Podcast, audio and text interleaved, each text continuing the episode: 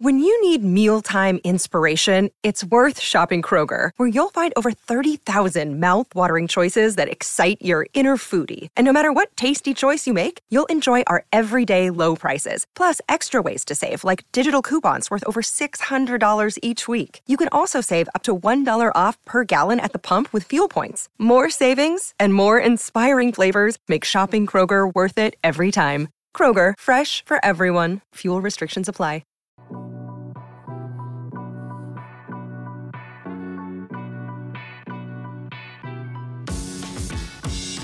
What's going on, Bulls Nation? And welcome in to the C H G O Bulls Podcast, mm. presented by PointsBet. Don't forget that promo code C H G O when you sign up to live your bet life. And it's Tuesday, so I'll have a pick of the week for you. Ooh. Coming up later on tonight's show. Uh-huh. Tonight? Today. Today. Sun's still up. It's up. I still haven't fully transitioned from our pre- and post-game months. Fly right on in there, buddy. Uh, I'm Peck. You can follow me on Twitter at Bulls underscore Peck. Big Dave here is at Bow, B A W L Sports. Bow. Our guy in the circle, Will the Goat Gottlieb, is on Twitter at Won't Gottlieb. We are C H G O underscore Bulls.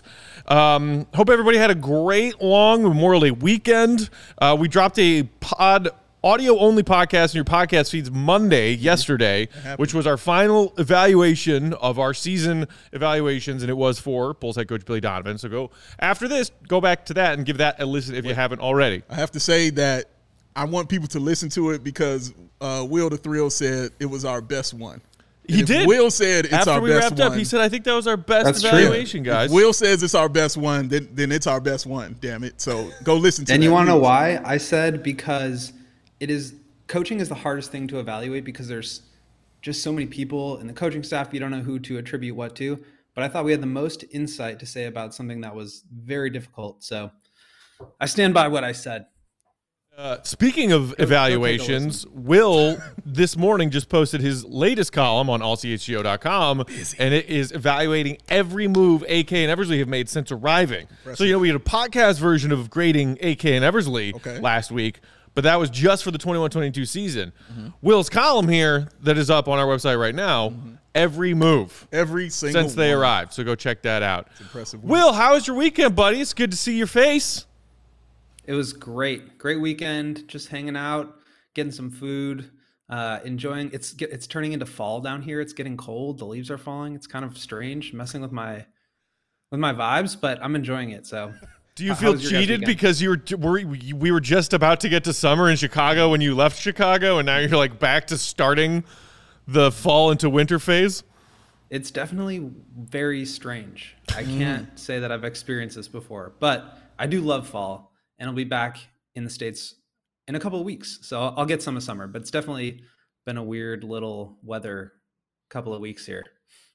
Oh, I can't wait to see him, man. I was wondering why he had the hoodie on. That was going to be my first question. It's like, cold. It's like forty-five degrees. Okay, I get it, man. That's all. So you're in my weather now. Like, okay, this is awesome. I feel good now. I feel good. And how was your weekend, my friend? Weekend was awesome. I did nothing. It was spectacular. I did nothing but hang around the coolest person in the world other than me, and that's my mother. Oh. So – yeah, I did that all weekend long, and it was great, and I enjoyed it, and it was awesome, and yeah, that was it. Wonderful. Thank you. Wonderful. Thank you. Uh, my weekend was also good. Okay. Uh, best part of it, Warriors Celtics came true. Mm. Told y'all. Applaud this man. Told y'all. Applaud him because nobody likes to be right more than this man. We'll see. We'll see. Uh, so we'll do a little N B A Finals preview either tomorrow or Thursday uh, as part of one of those episodes, and we'll check in, and I'll let you guys make new picks for the Finals. Oh, you're so nice. Y'all y'all dummies had Suns Bucks. Now, here I'll, I'll say, now, Joey, I want to ask you on this because you, you're the guy who's about spending money on this stuff. Now, Matt put some money on this, right? And I told him he can't – he can't. He wanted to give me the Jordan shrug, and I told him he can't give me the Jordan shrug because he didn't put no real money on it. And I'm like, you got to put some G's on this. You know what I'm saying? If I'm going to give you the Jordan shrug, because that's Mike's stuff.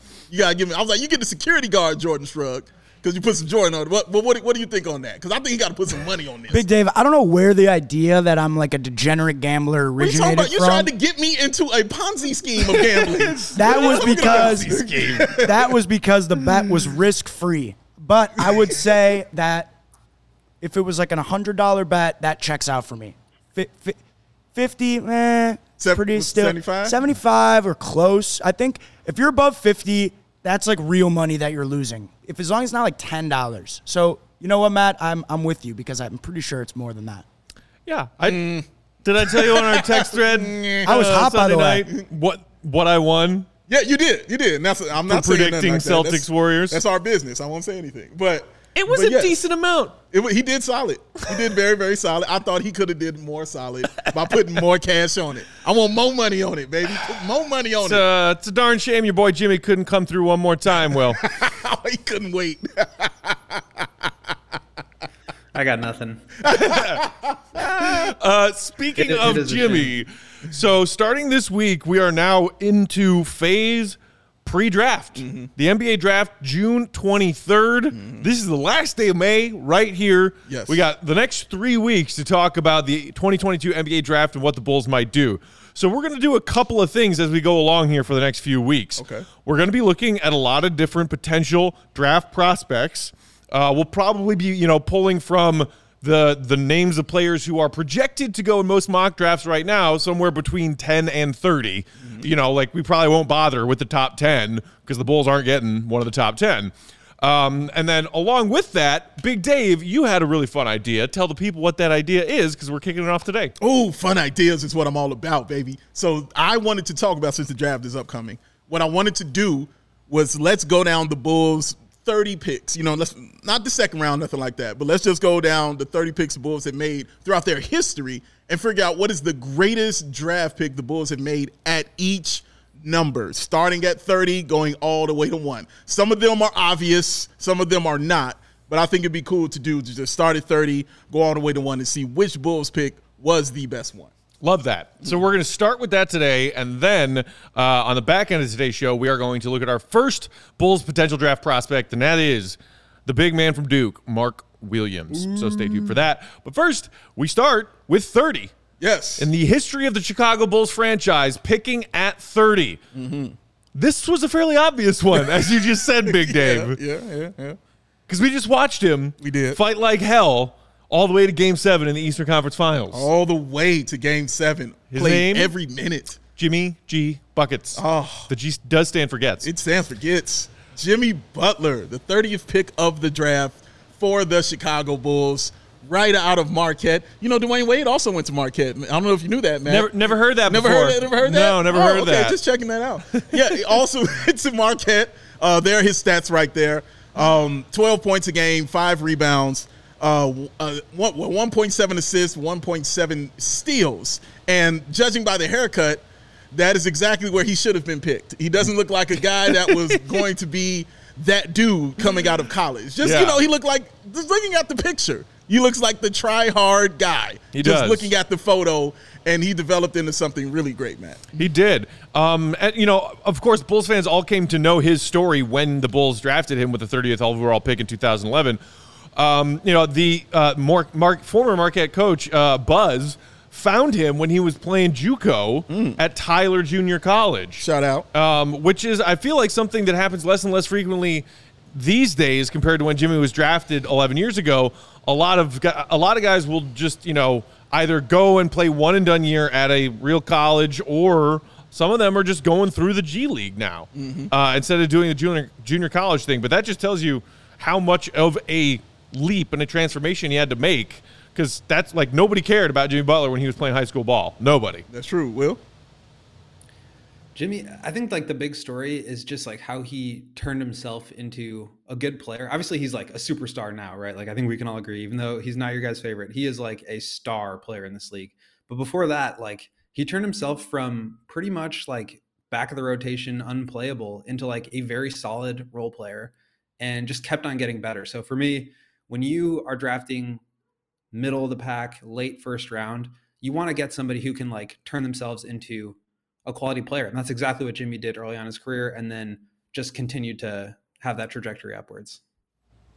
Yeah, he he was incredible uh, from what he grew from to what he uh, grew to, man. And and there it is right there, what, what he became. And as you can see, you can tell by the hair alone that he became an actual star in the N B A. But um, beyond the points and the rebounds and the assists, because we know he started slow. Right, uh, yeah. That, like that career, that Bulls career points per game where you look at it like, that's it? Yeah. And then you realize he wasn't allowed to shoot for like the first three seasons of his Bulls career. Correct. So it makes it more impressive to me that it was fifteen, because like you said, he wasn't allowed to do anything but just get out there and run right. and play defense and do it all game long, because Tim said, oh, you want to play? Oh, okay, well, you're going to play. But to do that and look at look at what was accomplished. This is just his time with the Bulls where he was accomplished. The three-time All-Star, uh, third-team All N B A, the three-time All-Defensive Second Team, Most Improved Player, and that gold medal in twenty sixteen in Rio, man. I mean, to do all that with – and that's accomplishing that within those three years because that's when he became that kind of star. Mm-hmm. So to do all of that, plus get that gold medal in that time, because some guys, it takes a while mm-hmm. for the N B A to say, hey, come on over and get this gold medal. You know, Zach Veen took Zach, a minute. Yeah. You know what I mean, to get that call. So shout out Jimmy Butler, man. He he really made the most of his situation and just got better and better and better. He did. Um, it's crazy. To, like, would you consider him at thirty – to be the best pick that the former regime of John Paxson and DeGar Foreman ever made? That's an excellent question. Or would you say, like, people, some people consider Derrick Rose at one right. like a no-brainer, right. but we do know from what was being reported all the way back when that they were having serious considerations right. and doubts about whether it was going to be him or Beasley. Or Beasley. Yeah, no, there were some real doubts and considerations. Uh, that was I had my first thought was to take Beasley. Uh, until my brother said, that's insane. No, that's, that's crazy. Insane. I said my first thought. I get, you're allowed to have first thoughts, man, and then not go forward with them. I didn't go forward with them. And when I had the first thought, it was when I found out the Bulls got the number one pick. I said, oh, man, we're going to get Beasley. My brother said, no, Derrick Rose. That was the end of that, okay? It was Derrick well, Rose. Is, this is That's a good point because, and we're going to talk about it when we get to Mark Williams here, but like the reason you thought that, because I thought it too, was they already have a backcourt. They have Kirk Heinrich and Ben Gordon. They don't need another point guard.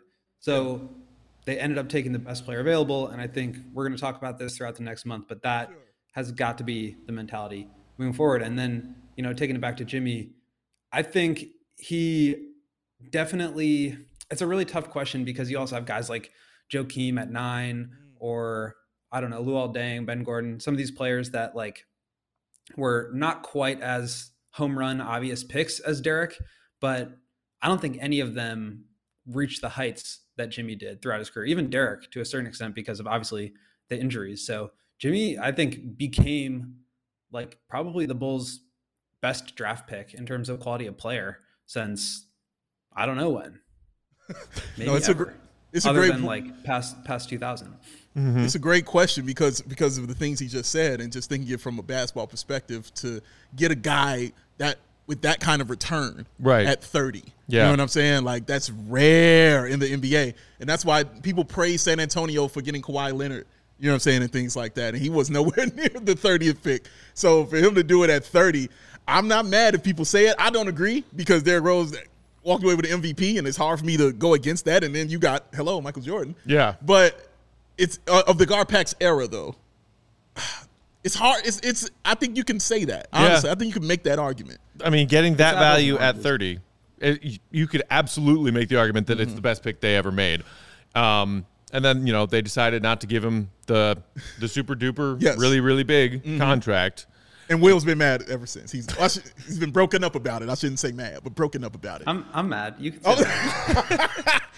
I do I do want to read but something said, though. Go ahead, Will. I, I was just gonna say I've said it before on this show. I think that like having a star player is like the most important thing you can do as an N B A team, right? Like you need a star player if you're gonna even think about trying to be good. But you also need a good supporting cast. We saw that this year with the Bulls. We saw it in the Eastern Conference Finals with the Heat. Like they just didn't have enough to support Jimmy. And I really don't believe in a million years the previous front office could have put a team around Jimmy that was good enough to actually contend. So I think the the thought process was was flawed. And I kind of wrote about this today. So if you're interested in like learning about the the process versus the results, go check that out. But like the idea that Jimmy can't be this good is obviously wrong because he is that good and he can be, but he also needs the help. And the Bulls front office didn't know how or wasn't going to be able to put help around him. Yeah, yeah, they weren't. I mean, and to say that, and you're like, well, look, they did it in Miami. I'm like, well, that's Pat Riley. you yeah. know what I'm saying? Like, that's Pat Riley. And it's like the greatest player development right. team like ever. They're Gabe Vincent. Turning- yeah, truly. And th- and that's something you have to hope that this new Bulls regime does better than mm-hmm. the previous one, is develop yeah. young talent, especially in-house drafted young talent. Yeah. I saw people in the comments earlier talking about uh, some of the young players that haven't worked out recently. Mm-hmm. You know, obviously Lowry, Wendell, all these number seven picks. We'll see with Kobe. Your your fave, Gafford, has moved on as well. So, you know, can they keep these guys around and develop them like Jimmy Butler? You know, stuck around for, at least for a while longer and developed. Although a lot of that credit, I think, is just Jimmy and his insane work ethic. Oh, tons. Yeah, he gets a lot of that that credit right there. And I was looking at, um, guys, I was looking at Jimmy Butler's uh, assessment coming out of college mm-hmm. and what guys were thinking of him and where it was. Um, so I'll ask you all first, though. Out of one hundred, what do you think his overall number was? Just out of one hundred. Uh, Matt, I'll ask you first. What meaning? What taking um, in uh, athleticism, size, defense, strength, quickness, you know, jump shot. Grade out of a hundred? Uh, number, number wise. Oh, out of like ranking, ranking, correct. Number wise, overall. I don't know, so, somewhere in the fifties or sixties. Will, I was going to say low seventies, but I have no idea. Eighty-eight. Woo! Overall, eighty-eight. Out of a hundred. Um. His highest was was athleticism at eight, defense at eight, strength at eight, quickness at eight, uh, and N B A ready was at eight. His lowest, which is hilarious, was potential. That's at six. That was his lowest grade, was was potential, was at six. Uh, I thought they were dead on with a lot of what they said. Uh, the strengths, he was a well-rounded with great qualities uh, to be a future role player. That's incorrect. Uh, solid athlete with nice overall quickness, great length, extremely active on both ends of the court, impressive player in transition, uses good strength and body control to finish around the rim, uh, doesn't need to dominate the basketball to be effective offensively. That is a fact. Uh, shows good instincts in cutting to the rim, catches the defense off guard with a lot of backdoor stuff, uh, confident spot-up shooter that, d- that developed a shot a pull-up shot in his senior year, which is great. If you look at his senior year numbers, is, is when Jimmy uh, grew. Uh, the biggest thing they say about him, smart kid with a good head on his shoulders and a strong work ethic. All of this is factual for uh, Jimmy's strengths. True. Um, for his weaknesses, he was a good all-around player but lacks one great skill. Fits in the jack-of-all-trades, master-of-none mold. Not a standout athlete. Hasn't proven he consistently create offense for himself. That's incorrect. Um, not an isolation player, feeds off of the plays of his teammates, feeds off the play of his teammates. True. Now also incorrect. Could open up his game by adding range to his jump shot. Hasn't shown he can be a consistent threat from behind the arc. That part's still true. Now, here's here's the great part, Will. Here, here's something that I found interesting. His comparison, who they were comparing him to at that point, Wesley Matthews. Ugh. You guys remember young Wesley Matthews at Ugh. that point in time. That that was Jimmy that's Butler's like comparison.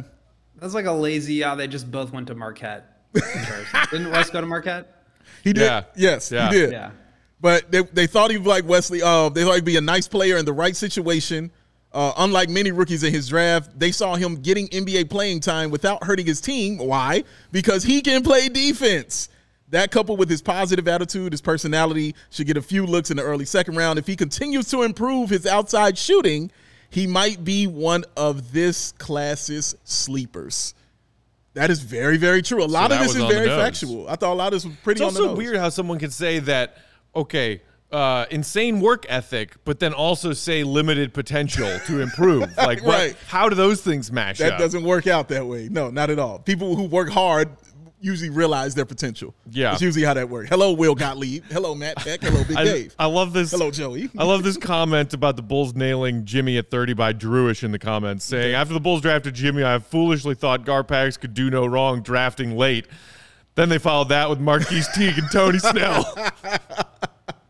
Tony's still in the league, baby. Still Tony in the league, still putting up those the league. putting up those super impressive stat lines oh of binary God. codes. Nobody makes me smile more than watching Tony Snell still have a job in the N B A, man. I'm so proud of it him. It is bonkers. It is, man. But but yeah, what Jimmy became in Chicago, not only just on the court, but what he became off the court, and Will can speak to this too. Like what he became off the court and to the fans, you know, because like I say all the time, that hard effort and that work ethic is how you kind of get yourselves in Bulls fans' hearts. Right. They love that kind of stuff, man. And he was a guy, not only just was the hard worker, but became a hard worker that became an N B A star. Mm-hmm. You know what I mean? Like, usually that hard work just gets you to a certain point, and that's it. Not for Jimmy. That hard work got him to a certain point and took him beyond that point, man, to put him on an actual level where you see him hanging out with Mark Wahlberg, where you see him in actual commercials uh, singing Hootie and the Blowfish records for, as Matt calls it, an absolutely terrible beer. Terrible. But Jimmy Awful. Butler and what he became, man, it, you can't. A tool? you Sorry. can't be nothing but proud of him. I'm very proud of what Jimmy became, man, because I don't think a lot of people, I'm going to just speak for myself, I did not see that coming from Jimmy Butler. He he knocked down every single barrier I had up for him from the beginning, man, and he just continues to do so. So shout out to him.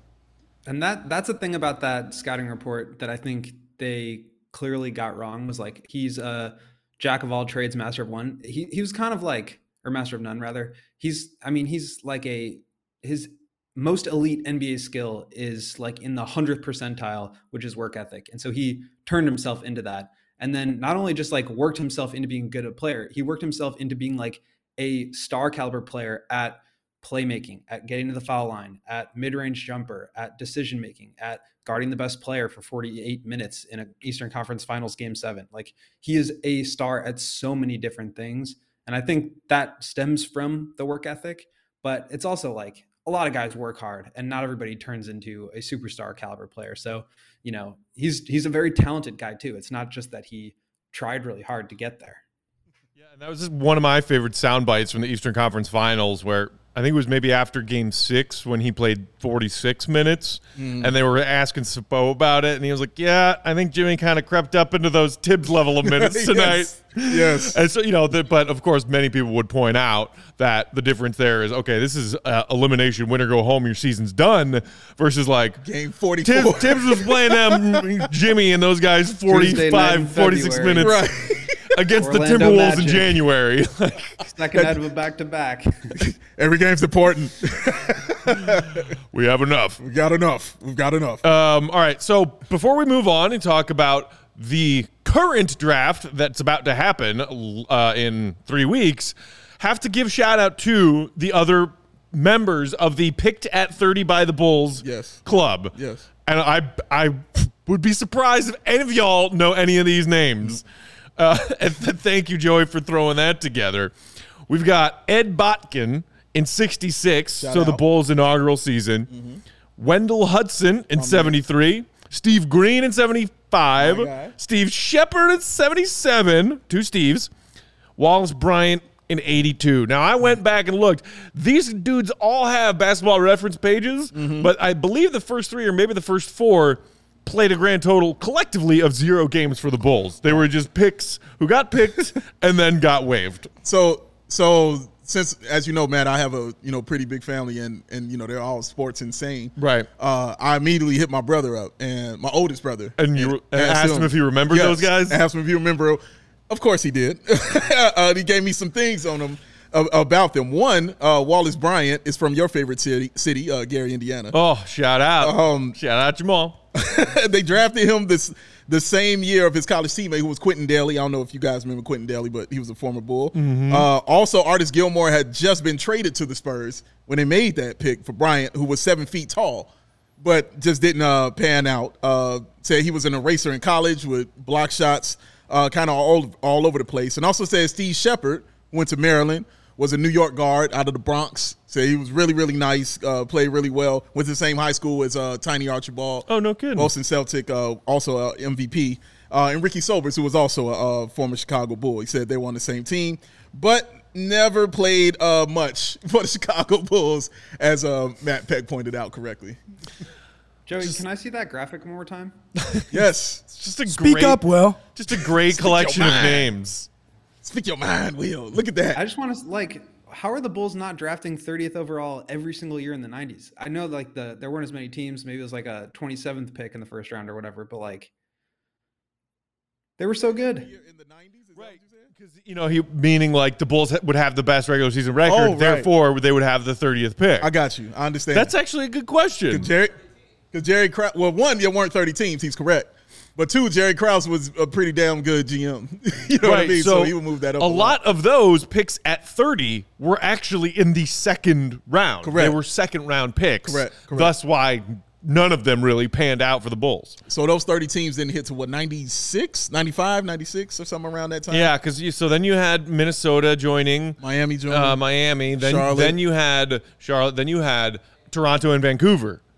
Um Vancouver, yeah, yes. yeah. It's crazy to think that, like, I just kind of always, like, oh, yeah, there were thirty N B A teams when we were growing up. Nope. Wilson wasn't there's, always on the ball. I think there's uh, about to be a few more, it sounds like. Yes. Mm-hmm. Vegas and Seattle feels like. Yeah. Feels like Vegas and Seattle on the way. So uh, I, I think uh, consensus was that Jimmy was the best of the lot at thirty. Yeah, yeah, I'm going to say. So, you know, this was fun. It's fun to do. This is our first one because obviously Bulls fans, Jimmy is Jimmy, right? right? There are going to be some interesting ones that I think might be, you know, hotly debated as far Ooh, as who the be- best yes. pick was at that numbered pick. Yes. Because there are some that aren't easy yeah. as we were kind of looking around these last week. And I saw in the comments some guys really like that we're doing this, saying they love this idea, want to.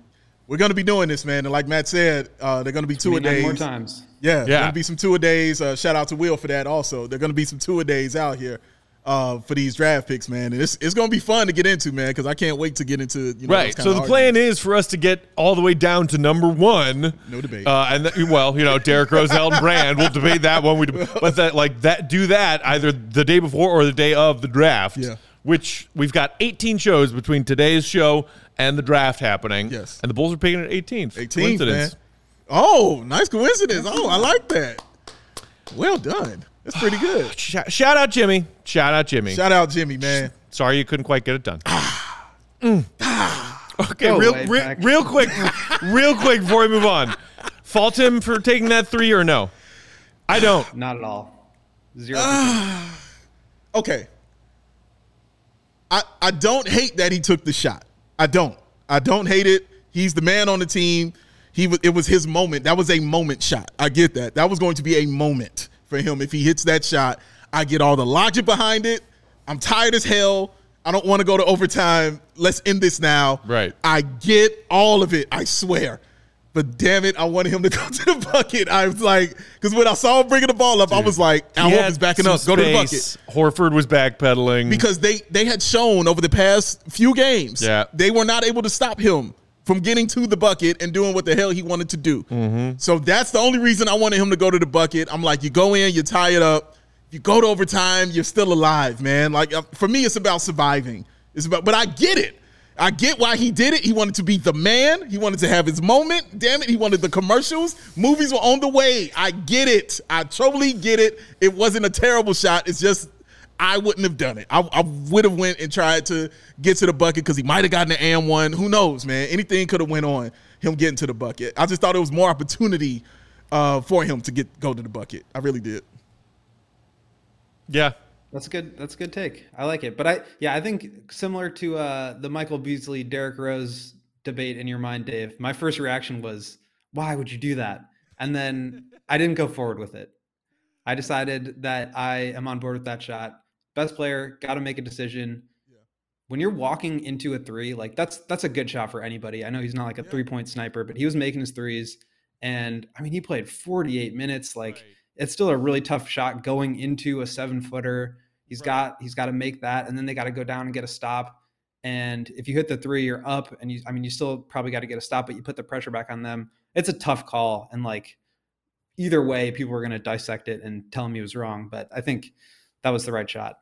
You know, you could argue it either way. Like, yeah, he he, he had played forty-eight minutes, so he wasn't going to have the legs to make that three. Yeah, it reminds or, me a little bit of the Kevin Durant thing last year against the Bucks, where yeah, he, yeah. Uh, or oh, you've played forty-eight minutes and don't want to play five more. Yeah. So take that shot for the I, lead I and the swear win. I get it. I not swear. The tie. I promise you, I get it, Jimmy. Trying to be the dude and trying to carry that. I get it, mm. man. And from the games he that you had just kill. had, I, I get it, Will. Your man was trying to be the guy, and I get that. I, felt, I get that. I felt like that, you know, that Seinfeld gif of him just chewing some popcorn, looking at That's a, That's a shame. That's a shame. Oh, Petty Peck fell that one for oh, real. Yes. Plus, it made me money. Speaking of which, today's episode brought to you by PointsBet. Woo. And then we'll get to Mark Williams. PointsBet, don't forget that promo code C H G O when you sign up, because you're going to get those two risk-free bets up to two thousand dollars. But that's not all. Mm-mm. If you make a fifty dollars or more first-time deposit when signing up for that PointsBet account, you're going to receive a free C H G O membership, which unlocks all of our amazing exclusive web content, including that A K and Eversley history piece uh, that Will put up this morning. You right. got to read that. Yes, it's do. great. Plus a free shirt from the C H G O locker and access to our members-only Discord channels, one for each team over there on our C H G O Discord. And being Tuesday, that means it's time for our PointsBet pick of the week. Mm. And I'm going to game one of the N B A Finals, which uh, isn't until Thursday, which feels like torture. Okay. Like I want it today.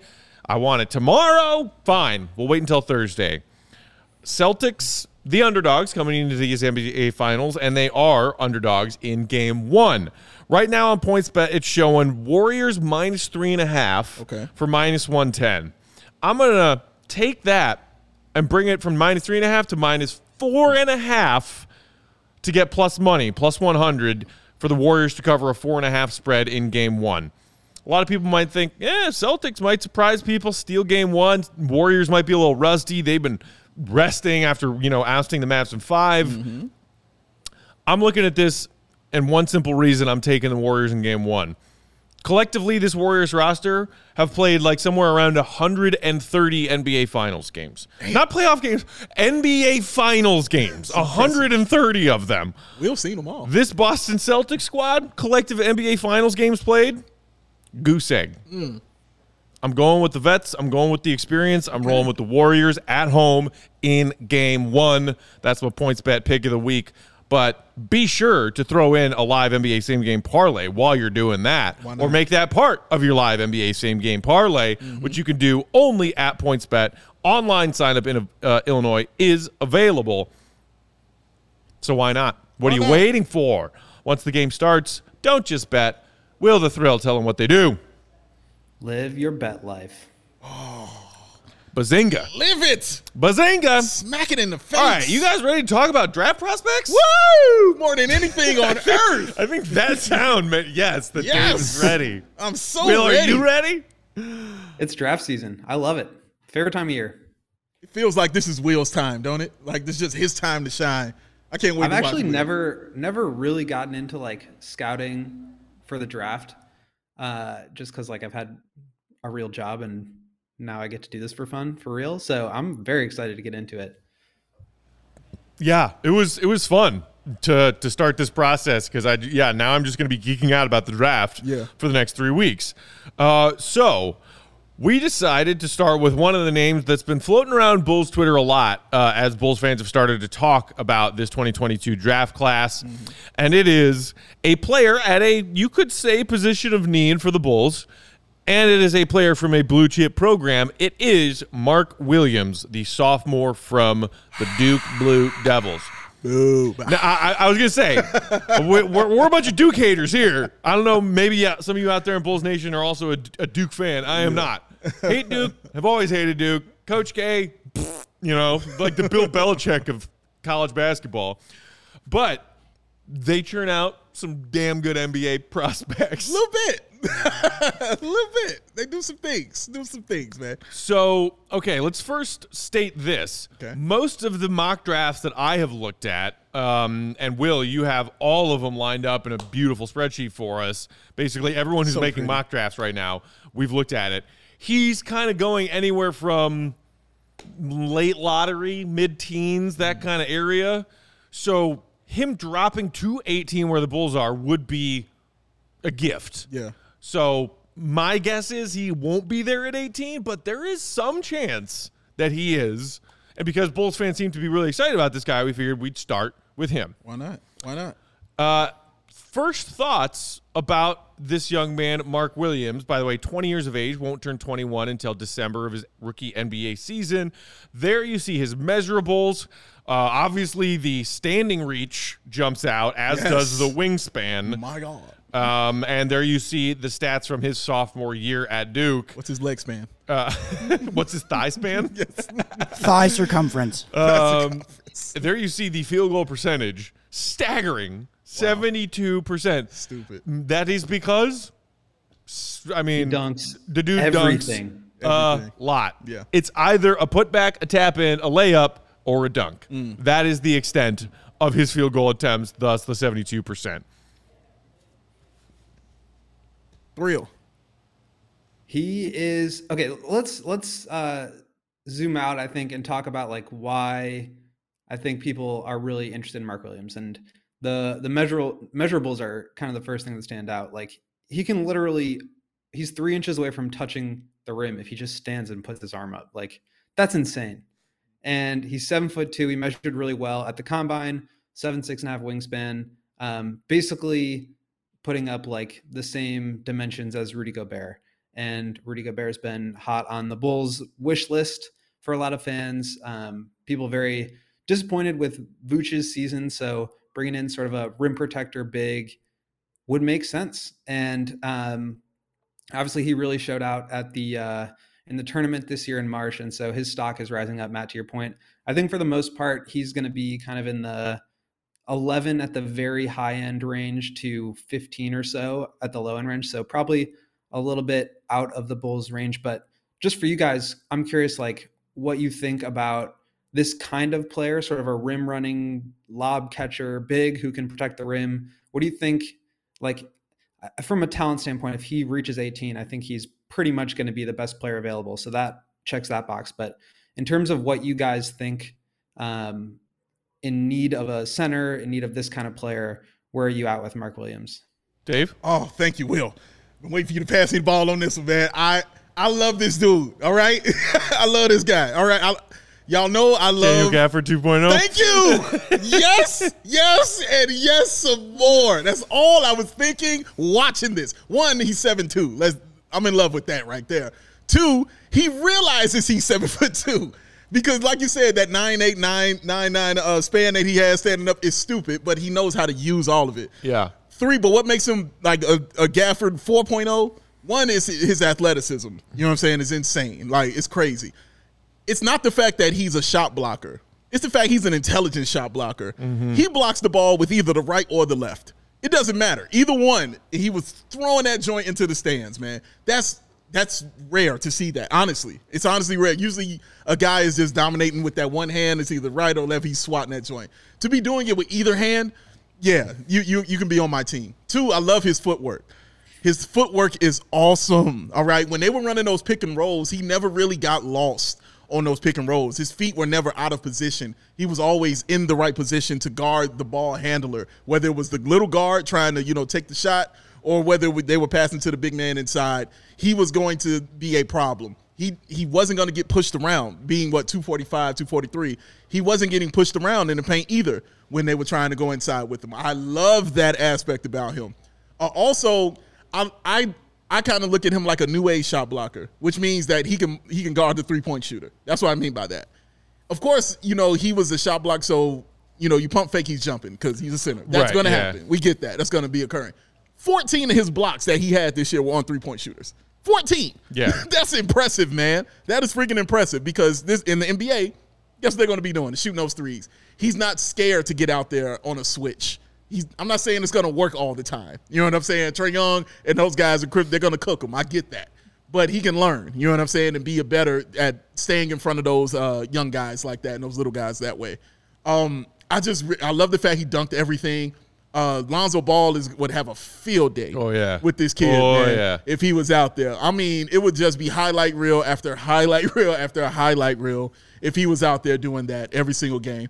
I like the fact, and this last thing I'm going to say, Matt, but I like the fact that his flaws and his weaknesses are normal. What mm-hmm. I mean by that is when you're seven foot tall and you block shots and you dunk everything, well, your weaknesses are pretty obvious, right? right. You're not going to be a great shooter. You know what I'm saying? You're, you're going to be a guy who's not a great ball handler, and you're going to foul a lot.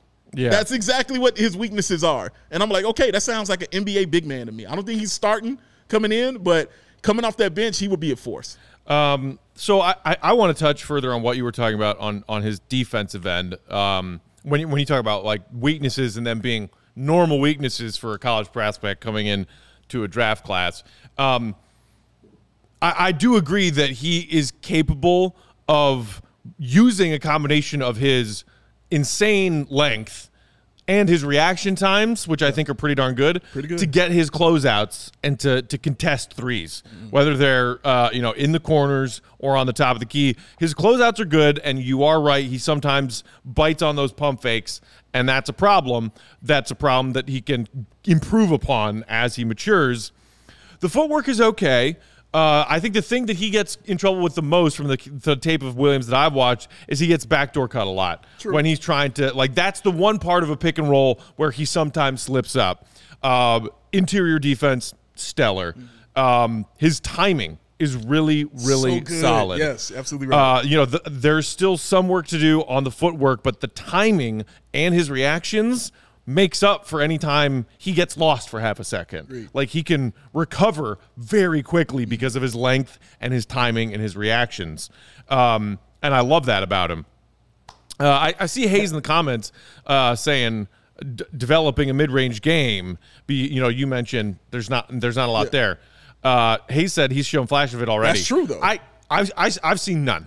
Like, so if, if there's one big knock for me, it's not the problems Uh, you would expect, or weaknesses you would expect on the defensive end. Mm. He doesn't even have like a eight to twelve foot baby hook. Like, he's got nothing yeah. other than short, like short roll.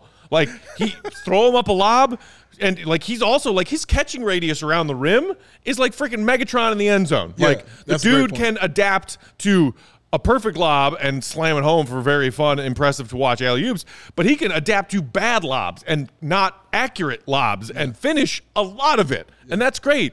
He's got no other game. Mm. If you take him more than four feet away from the rim, he's got no offensive game that I've seen. Will, would you? I want to respond to that, but okay. I, I want Will to go, though. Go ahead, Will.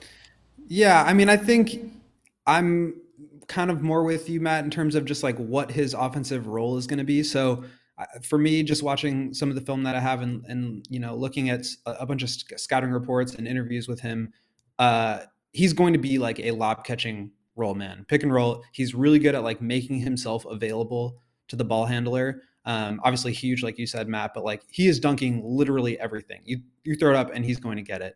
Um, I don't know, like his free throw percentage is low to mid seventies. I think that kind of bodes well for the ability to develop a jump shot. But um, yeah, part of me is like, yeah, he's very limited. Like if he's not setting a roll and diving to the basket, like what is he even doing? Like you can put him in the dunker spot and he can just like catch dunks there. But like DeMar is not really a pick and roll, throw up lobs kind of point guard. Um, neither is Zach. And so I'm just curious, like what his immediate impact would be playing at a high level. Now, maybe it takes some time for him to develop that, but I'm also kind of like, does it even matter? Like, he's just going to dunk everything. Like, you just throw it there, and that's kind of all he needs to do. So um, he's not going to give you anything in the post. I'm going to be pulling my hair out when the commentators are asking him to post up because he's bigger. He yeah. can't do that. Um, I don't see that yet. Uh, he's also not going to give you very much in terms of, like, facilitating from the elbow or playmaking out of the short roll, which is something that I think Vooch did really well last year in terms of like getting those dump off passes after DeMar gets double teamed and then making the next pass or like being that connecting passer. I don't think he gives you anything there. You can develop it, but he's just not there yet. And then um, on the defensive end, you know, I'm a little bit more skeptical of his feet and ability to like guard out in the perimeter. Like unless you're Bam Adebayo, you're kind of getting played off the floor in the play, in the playoffs. Like Robert Williams hasn't really played. Uh, Kevon Looney was playing, but only because he was like somehow guarding Luka. And so you really need to be able to do that. And maybe it just doesn't matter. Again, his length is so insane that it makes up for a lot of his mobility issues. Um, but he, I mean, I, I don't see him being able to contain on switches at all. Um, he's going to be a drop pick and roll big, which is fine. Again, super long. He's going to deter shots if he doesn't block them. Um, but I think it kind of limits you in what you can do because he fits a very specific build. And it's one that I don't think the Bulls are really equipped to play. So that's, that's my big question about him. Um, but at the same time, like I said, he's really freaking long. He has a built in N B A skill where he's going to be good. And like, maybe he develops some more. He's twenty years old. Um, But he, there are questions about about his fit for sure. Um, and I think even bigger than that are just like how he fits into the league and like how it's changing um, and evolving year to year. Yeah, I I would say to that point, Will, uh, when you talked about the point guards and, and as far as DeMar, you're right. Like DeMar is not going to hit them with those lobs. Like DeMar more so is better when guys are spotted up. You know what I'm saying? So they can be open for the right. shot. That's true. Um, but I more so was thinking about Lonzo and Io because those are the two guys who love those big men who will just go get it, period, and can run pick and rolls with them all day long, especially Io. And I'm, I'm more so thinking about him coming off the bench. Yeah. And Io mm-hmm. and him coming off the bench would just be lethal because Io loves that. We know that with Kofi Cockburn, you know, what that showed and everything like that. So he, he'll find him, and I think it'll be absolutely amazing uh, watching that off the bench. As far as the shooting is concerned, I, I agree with you as far as his post. Like, no, there's nothing there. I didn't see it. Um, I didn't see a move. He's. It feels like he's still like still in progress. You know what I mean? Yeah. Like he's got like, like one step through move if yeah. the defender recovers by the time he's gathering under the basket. Yeah. But that's it. I agree with that. The jump shot, though, is what I agree with Hayes on. Is where he's. I thought he did show flashes to me that it doesn't look like he's lost when he takes a jump shot. Like, what the hell are you doing kind of thing? You know what I mean? Like, he took that shot, and, I mean, he was hitting. The ones he was hitting, I was like, okay, that, that looks like how you're supposed to shoot the basketball. Like, I don't have to teach you yeah. certain mechanics of how it's supposed to be. It just has to be you have to do it ten thousand times. Yeah. You know what I'm saying? And put that work in for you to be formidable on it. And I like the fact that he's confident in his shot.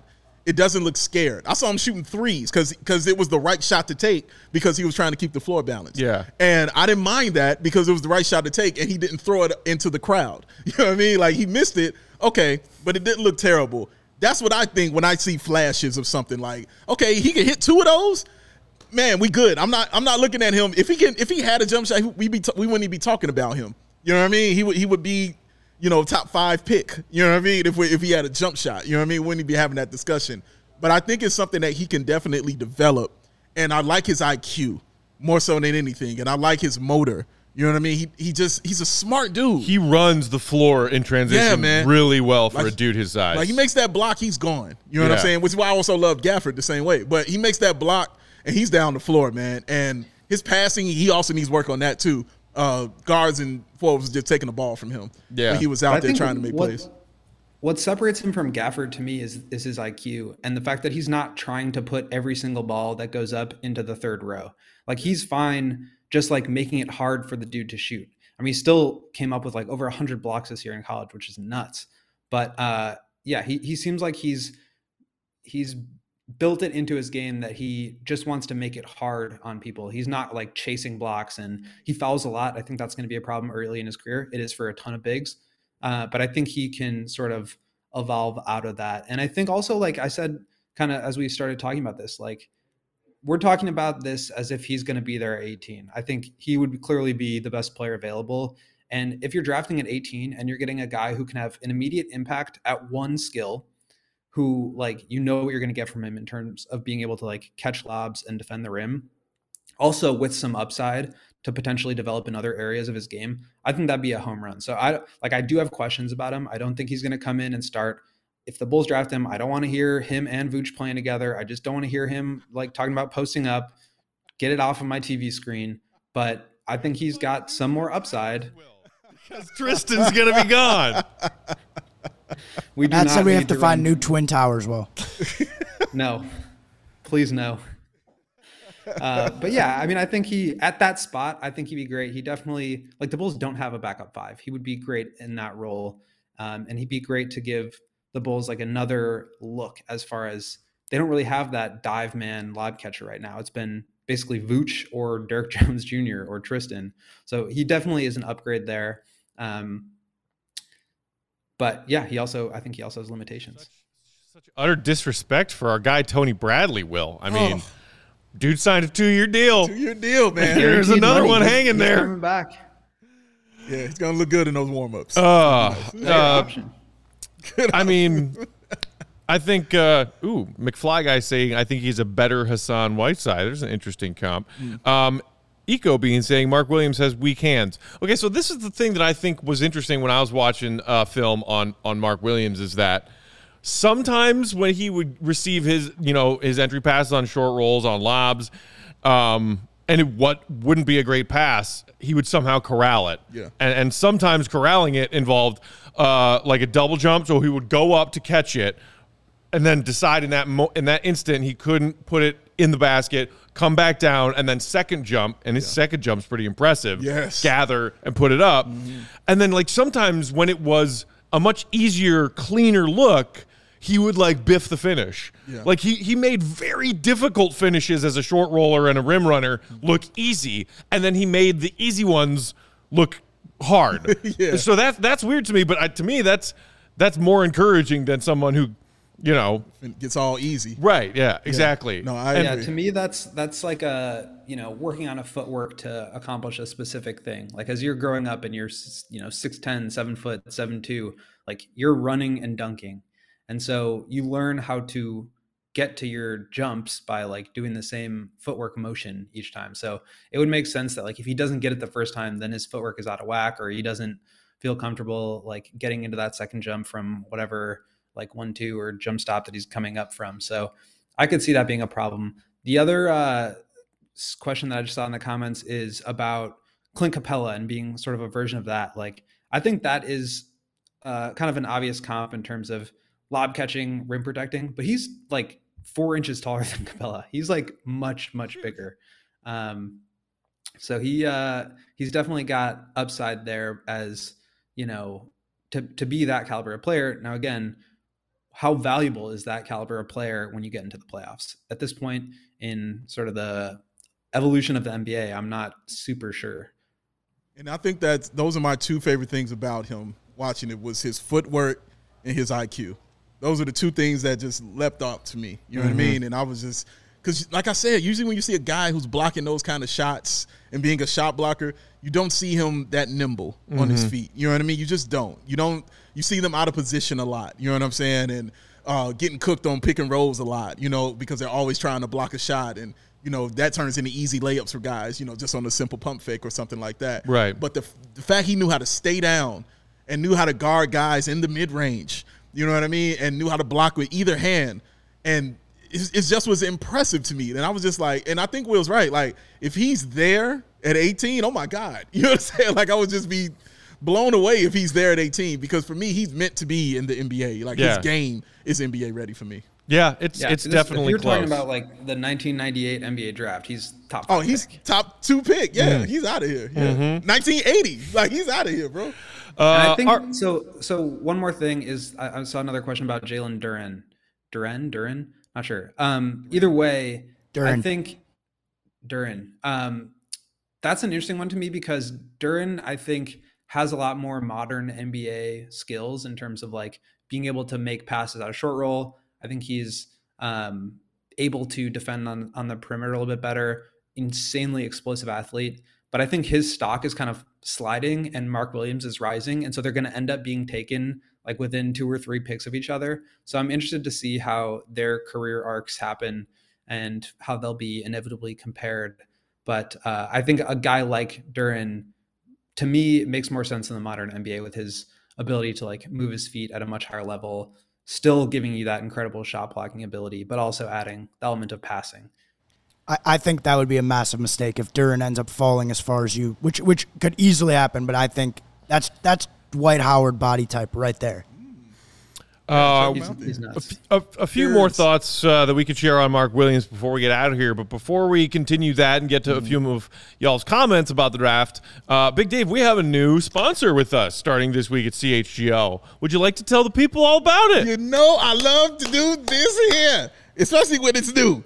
And the name of the company, y'all, is Own. Mm. Get you right there. Get that shot right there in the camera for you right there, Joey, while I hold that up for you.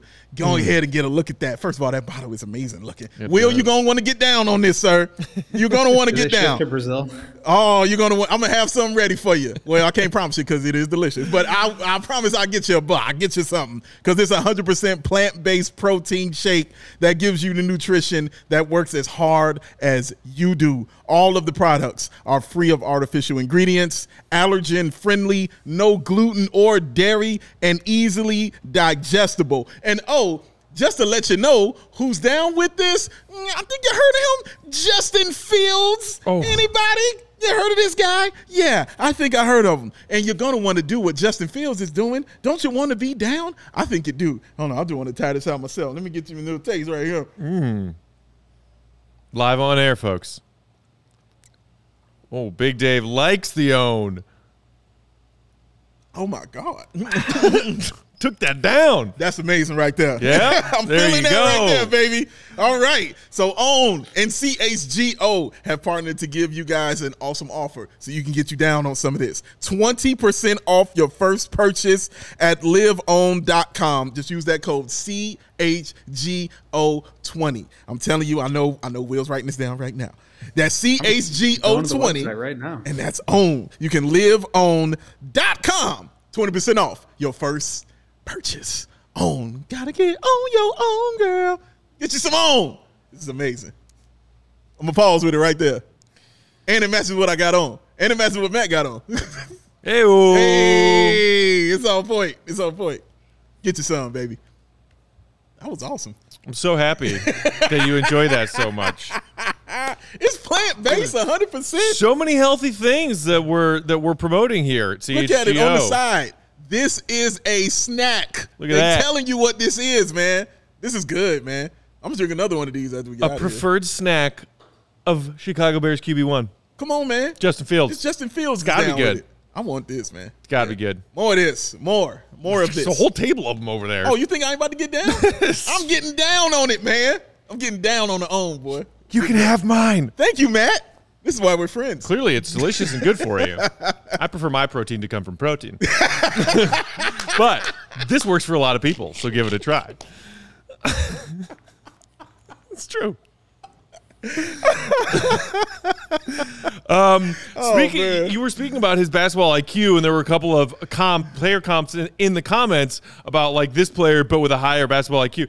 Um, if you guys haven't yet, I definitely recommend going and watching his film session with Mike Schmidt, who, yes. you know, up until very recently was doing draft breakdowns for E S P N. Mm-hmm. O G was doing draft breakdowns for Draft Express, which I still want so badly to come back because those videos were incredible, yeah. especially for someone who is like way more focused on N B A hoops and doesn't have the time throughout the college basketball season to pay that much attention to college basketball. Yes. Those Draft Express videos were great. But so now he was doing a different kind of version of that for E S P N, uh, and they put up a bunch of these uh, over the course of May, doing film session and film breakdown with the scout, th- these prospects themselves. And his with Mark Williams is great yeah. because it – Agreed. Shows you and highlights just how bright Mark Williams' basketball mind is. Completely agree, man. And that's why I kept talking about his I Q, because I sat and I watched that, and I was just like, man, look at this dude. Like, he was so focused watching that, you know, when they were having those discussions. Like, everything that he wanted to talk about, like, whenever he was running that tape back, it wasn't no eyes on Mike. It was eyes on the tape. What are you showing me? Let's see what I did. I can tell you exactly what it was. What did I do wrong? What did I do right? And he was trying to let him know what it was and correct it at the same time. I no, that's when I was like, okay, this kid's I Q is serious, man. Mm-hmm. He's he's an impressive prospect to me. He really is. He also just had like such a great personality. Like he was just like smiling and like getting really excited about his highlights and like explaining and breaking them down. But he was just like proud of himself, and he just seemed like a really good, smart, kind person. So that was that's always good to see. Everybody like the ad reads too. Shout out to y'all for enjoying uh, that. Yeah. Y'all. Appreciate y'all. Someone saying that they thought they always wanted Morgan Freeman to narrate their life, but Dave is a uh, a serious contender. Um, Can I say one thing on Mark Williams? Sure. I think it's important to note too, like this Duke team was absolutely loaded, and they had five guys that were That's considered true. To be, you know, fringe first round picks. True. Right. Probably more like Trevor Keels might be in the first round, he might not, but I like that he is willing to. He's already played in a role where he's not necessarily like the offensive engine. Most most college teams, he probably would have been the focal point of their offense, but he played with Paolo. Like, he knows how to play off of another player that's more talented than him or multiple. And so I think that suits him well for what his role is going to become in the N B A. Yeah, and, and that's interesting because I've seen in a couple of places uh, that you know, – Uh, as far as like across the board, most people mock draft wise have Paolo going definitely top ten. Some people have him in the top five. Some right. people even have him sneaking into the top three. Right. Whereas Mark Williams has been more commonly seen somewhere between ten and twenty. Right. right? Exactly. I've I've seen and heard some people say, as far as the Duke prospects in this draft, Mark Williams should be the first one taken off the board. Yeah, he's the one that's the N B A-ready guy. You know what I mean? Seven foot, I can dunk and I can block. You'll find a place for that on your team. I don't care what system you run. You'll find a place for that on your squads. He's the N B A-ready guy for sure. Go ahead, Will. But I think that also that also speaks to, like, the limited upside there. Like, I, you never want to, like, put a cap on a dude's ceiling. But, like, to me, it's not close. Like, Paolo is the the guy off of that team specifically. I don't know if I where where I would have him between Chet and Jabari at this point. But, like, you kind of know what you're getting from him. You know he's going to settle into role because, to Joey's point, that's what he's done. Um, and I don't see him being, like, Rudy Gobert level talent to where he really truly becomes a star center. Like, he's going to be good. He's going to be very good. And if everything breaks right, he could be, like, a very good center on a very good team, um, which is great, especially at eighteen. Like, I don't want to take anything away from him. But I also don't think he's going to be, like, the number one option on, like, a championship caliber team. Maybe, like, nobody in this class will be. But I think you you want to swing for some more upside towards the top of the draft with guys that you still think will have high floors. So, um, yeah, I think my my overall, like, take on Mark Williams is I think he's going to be very solid. And he could even be better than that. But um, I have questions about, like, where he fits in the modern N B A. And maybe those don't even matter because he's just so long and, like, patient and smart as a shot blocker that, like, even if he gets beat, it just doesn't matter because he can make up for his own mistakes. You know, rim protection and then also the work that he's able to do on the offensive glass, those are two of the biggest weaknesses on this Bulls roster right now. So, you know, drafting to improve where your flaws are is something that we've seen A K and Eversley do right. since they arrived. Um, w- would you agree with Will's assessment there, though, Dave, that when, if it is a draft class like this that is, you know, mutually agreed upon by most experts to be sort of underwhelming as far as franchise-changing talent, mm-hmm. and if you know that about this dra- this year's draft class and the Bulls are picking mid to late mm-hmm. with their first round, to take a swing on a high upside person instead of maybe what you see as a best available right now kind of person? Oh, that's interesting. Um, yeah. I mean, it's a risk either way you go. Um, you might want to draft for your need. I mean, I'm sure most people want to do that, but the Bulls, I think, are in a position to where you got to go with the guy with the upside mm-hmm. um, because you kind of want to build because, and I'm only saying that because DeMar has two more years left. Um, Zach hasn't signed yet. I'm sure he'll have about four or five, whatever. But he's coming in, you know, he's still in his prime. He'll have about three years, maybe four, mm-hmm. if it's nice, you know what I mean, of his prime to go. So, yeah, you'll, I think you'll be looking at guys with that high upside that could give you something year three. You know what I'm saying? Like, or or come in immediately and contribute, either right. way. Um, so, yeah, I think they would go for that over the need. And knowing, looking at Denver – and how they've drafted, it's usually been the guy with the upside, right. more so the guy with the need. You know what I mean? Yeah, um, I think you brought up a, a good point there, Dave, which is that, like, the Bulls are kind of, like, threading the needle and being both good presently and also taking swings for the future. Like, Patrick Williams, very much a future swing, right? Like, I don't think anybody was, like, thinking he could come in and be, you know, a high caliber starter right away. And then next year they draft Io, and he's, you know, definitely got some upside, but he's much more, he's twenty-one or whatever, twenty-two, comes in and he can, like, produce right away. Um, that you've seen them, like, go after guys like Lonzo, but then you've also seen them go after guys like DeMar. So they're kind of in a unique situation where they're, where they're able to do that. And I think that's how you end up being, you know, a sustainable franchise. So I, I think you always want to go for talent um, because you don't know what's going to happen with Zach. Like, there's a chance that he could leave. So you want to make sure that you're getting talent so that in the event that he goes, you have some, you know, room to grow. You have some buffer um, rather than just trying to, like, fill a certain hole that you think you might be missing.